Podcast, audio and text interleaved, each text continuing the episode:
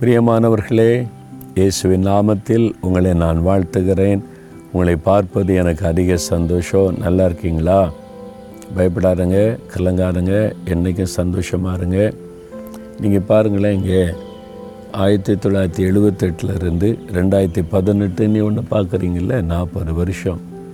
என்னது இது நினைக்கிறீங்களா? நாற்பது வருஷம் ஆண்டவர் இந்த ஊழியத்தை நடத்தி கொண்டு வந்ததை நினைவு கூறும்படி ஆண்டவர் உண்மையுள்ளவராய் இருந்த நடத்தினதை நினைத்து இதை இங்கே நாங்கள் ஆயத்தப்படுத்தி வைத்திருக்கிறோம்.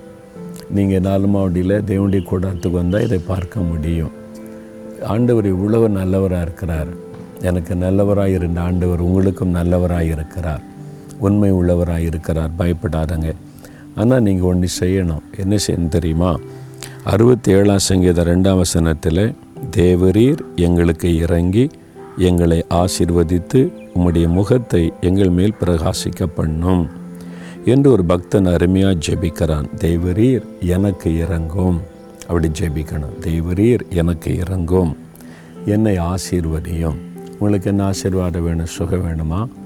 ஃபைனான்சியல் ப்ராப்ளமா அதில் ஆசீர்வாதம் வேணுமா? கடன் பிரச்சனை நீங்கணுமா? திருமண காரியம் வேணுமா? குழந்தை செல்வம் வேணுமா? என்ன ஆசீர்வாதம் வேணும்?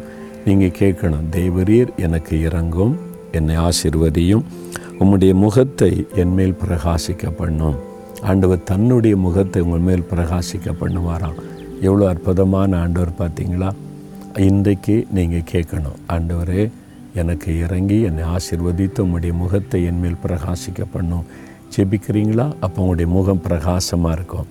உங்கள் முகத்தில் கவலை இருக்காது பயம் இருக்காது சோர்வு இருக்காது ஒரு பெரிய சந்தோஷம் மன மகிழ்ச்சி இயேசுடைய பிரகாசமுடைய முகத்தில் காணப்படும்.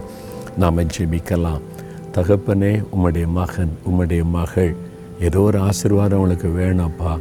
எனக்கு இறங்கி என்னை ஆசிர்வதியும்னு ஜெபிக்கிறாங்க. இந்த மகளை ஆசிர்வதிங்க இந்த மகனை ஆசிர்வதிங்க இந்த ஐயா அம்மாவை ஆசீர்வதிங்கப்பா.